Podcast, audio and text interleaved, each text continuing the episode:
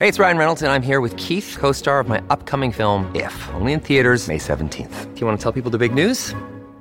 All right, I'll do it. Sign up now and you'll get unlimited for $15 a month in six months of Paramount Plus Essential Plan on us. Mintmobile.com slash switch. Upfront payment of $45 equivalent to $15 per month. Unlimited over 40 gigabytes per month. Face lower speeds. Videos at 480p. Active Mint customers by 531.24 get six months of Paramount Plus Essential Plan. Auto renews after six months. Offer ends May 31st, 2024. Separate Paramount Plus registration required. Terms and conditions apply if rated PG. Today on the newscast, Iran docks two warships in Brazil at America's doorstep. Could the Panama Canal be their next destination? Get all the breaking details coming up.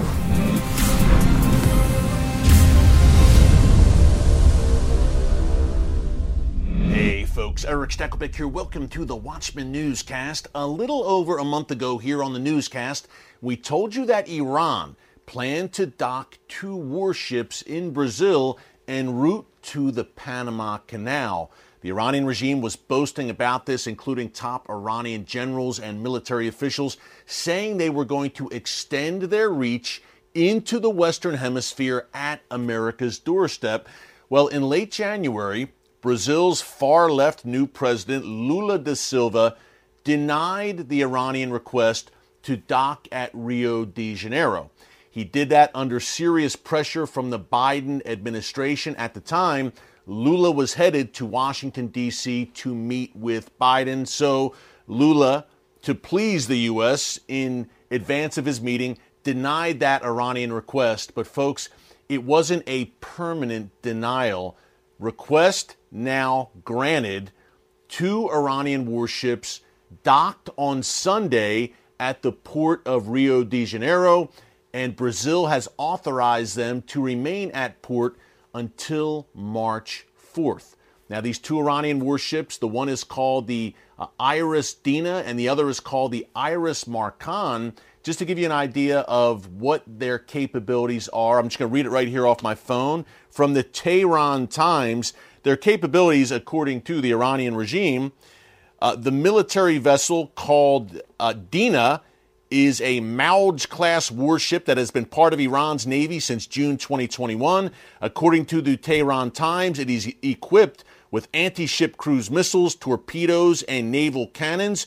And then the Makran is a forward base ship weighing 121,000 tons. It can carry five helicopters and is employed for providing logistical support for combat warships. So says the Iranian regime about these two Iranian warships docked right now, folks, in Rio de Janeiro. The Biden administration obviously is none too pleased about this, but it shows you once again how rogue regimes around the world, like Iran, how far left anti American governments, which Lula's government in Brazil will ultimately be, pretty much scoff at the leadership or lack thereof in Washington, D.C. right now. And they're doing essentially whatever they want folks, number one, and we'll get to the Panama Canal factor in a minute, but number one, do not be surprised by this. Again, Lula, who was president of Brazil in the past, he did prison time after his first stint as, uh, as president. He's out now. He won the election recently. He is back in charge. And during his last go round as Brazil's leader, he was on a charm offensive with the Iranian regime, even meeting with former Iranian President Mahmoud Ahmadinejad back in 2010. You have to remember Ahmadinejad uh, with the vicious anti Israel genocidal rhetoric. Well, Lula cozied up to him and met with him. And this kind of meets with a trend throughout Latin America, which we've documented here for you on the newscast previously. Uh, whether it's Brazil now under Lula's leadership, whether it's Cuba, of course, uh, Venezuela, Nicaragua, Panama, very friendly to the Iranian regime as well. Then you even have Colombia and Chile, which were two usually conservative countries. They've gone left as well. And there is a real surge at America's doorstep right now, sweeping throughout Latin America, which is a far left Marxist movement, which invariably is usually very friendly to the enemies of America and hostile to Israel. So you have Iran seeing an opportunity, seeing the timing, number one, with kindred spirits coming to power in Latin America, kindred anti Western spirits.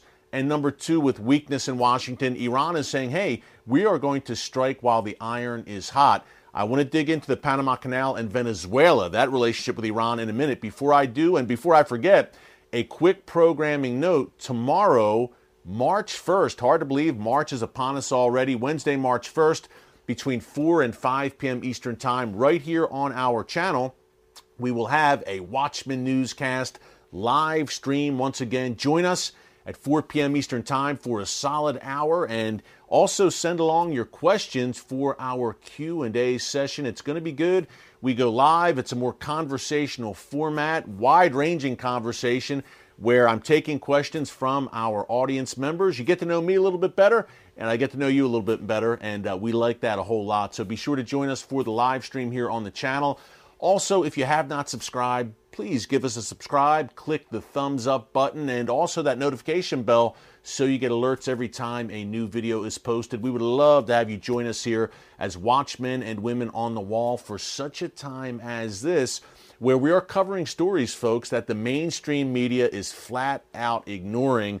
Case in point, two Iranian warships docked in the Western Hemisphere right now. So much for the Monroe Doctrine. I'm an American. If you learned that growing up in grade school here in the United States, we have uh, perhaps America's greatest enemy in our hemisphere right now, and probably headed to the Panama Canal.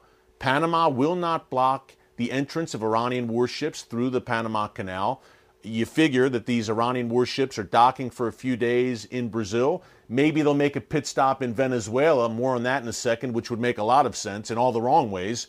And then perhaps ending up in the Panama Canal. Again, Last month, a top Iranian general declared that by the end of 2023, this year, Iranian warships would pass through the Panama Canal for the first time ever and reach the Pacific Ocean for the first time since the Iranian regime came to power in 1979. A very dark time that was, and the darkness still continues to enshroud the nation of Iran. And the greatest victims of this regime are the Iranian people, who are still, by the way, in the streets in large numbers protesting against the regime despite a relentless and brutal crackdown by the mullahs in Tehran. Continue to pray for the people of Iran right now, folks, and the persecuted church, just to encourage you before we move on to the not so encouraging news of the Iran Venezuela alliance, to encourage you, the church in Iran right now. Yes, there are Christians in Iran worshiping mostly underground. It is the largest growing church, fastest growing, I should say, in the world right now, despite relentless persecution. The more Iran's regime cracks down, the more the church there grows because you cannot stop the gospel. So, a word of encouragement for you right there. But as I mentioned, Venezuela, look, Iran is expanding its cooperation, its alliance with Venezuela across all areas, much like it's doing with Russia right now economic, trade, military. And here is something to be concerned about. Could Iran supply Venezuela with ballistic missiles, with drones? Certainly. We reported last week that Iran is looking to expand its drone exporting, not only to Russia, which it's been doing to the tune of hundreds of attack drones going to the Russian military, but to other aligned regimes like Venezuela. Could we see Iranian suicide drones in the Western Hemisphere in the hands of the regime in Caracas. Not only that, what about Iranian ballistic missiles? This is kind of a, a Cuban Missile Crisis 2.0 you could potentially be looking at. I don't think that's alarmism. I don't think that is beyond the realm of imagination to say that Iran and Venezuela, with such a close relationship, that could end up with Iranian arms in Venezuela in the Western Hemisphere, folks. Put two and two together. It's, it's, common sense. Unfortunately, we live in times when common sense is not so common, and that's one reason we do this newscast every day. We will keep a close eye on what's happening in the Western Hemisphere with Iran and, of course, in the Middle East and on how it affects you no matter where you live. Thanks so much for joining us here today. Until tomorrow's live stream, God bless you, and remember, never hold your peace.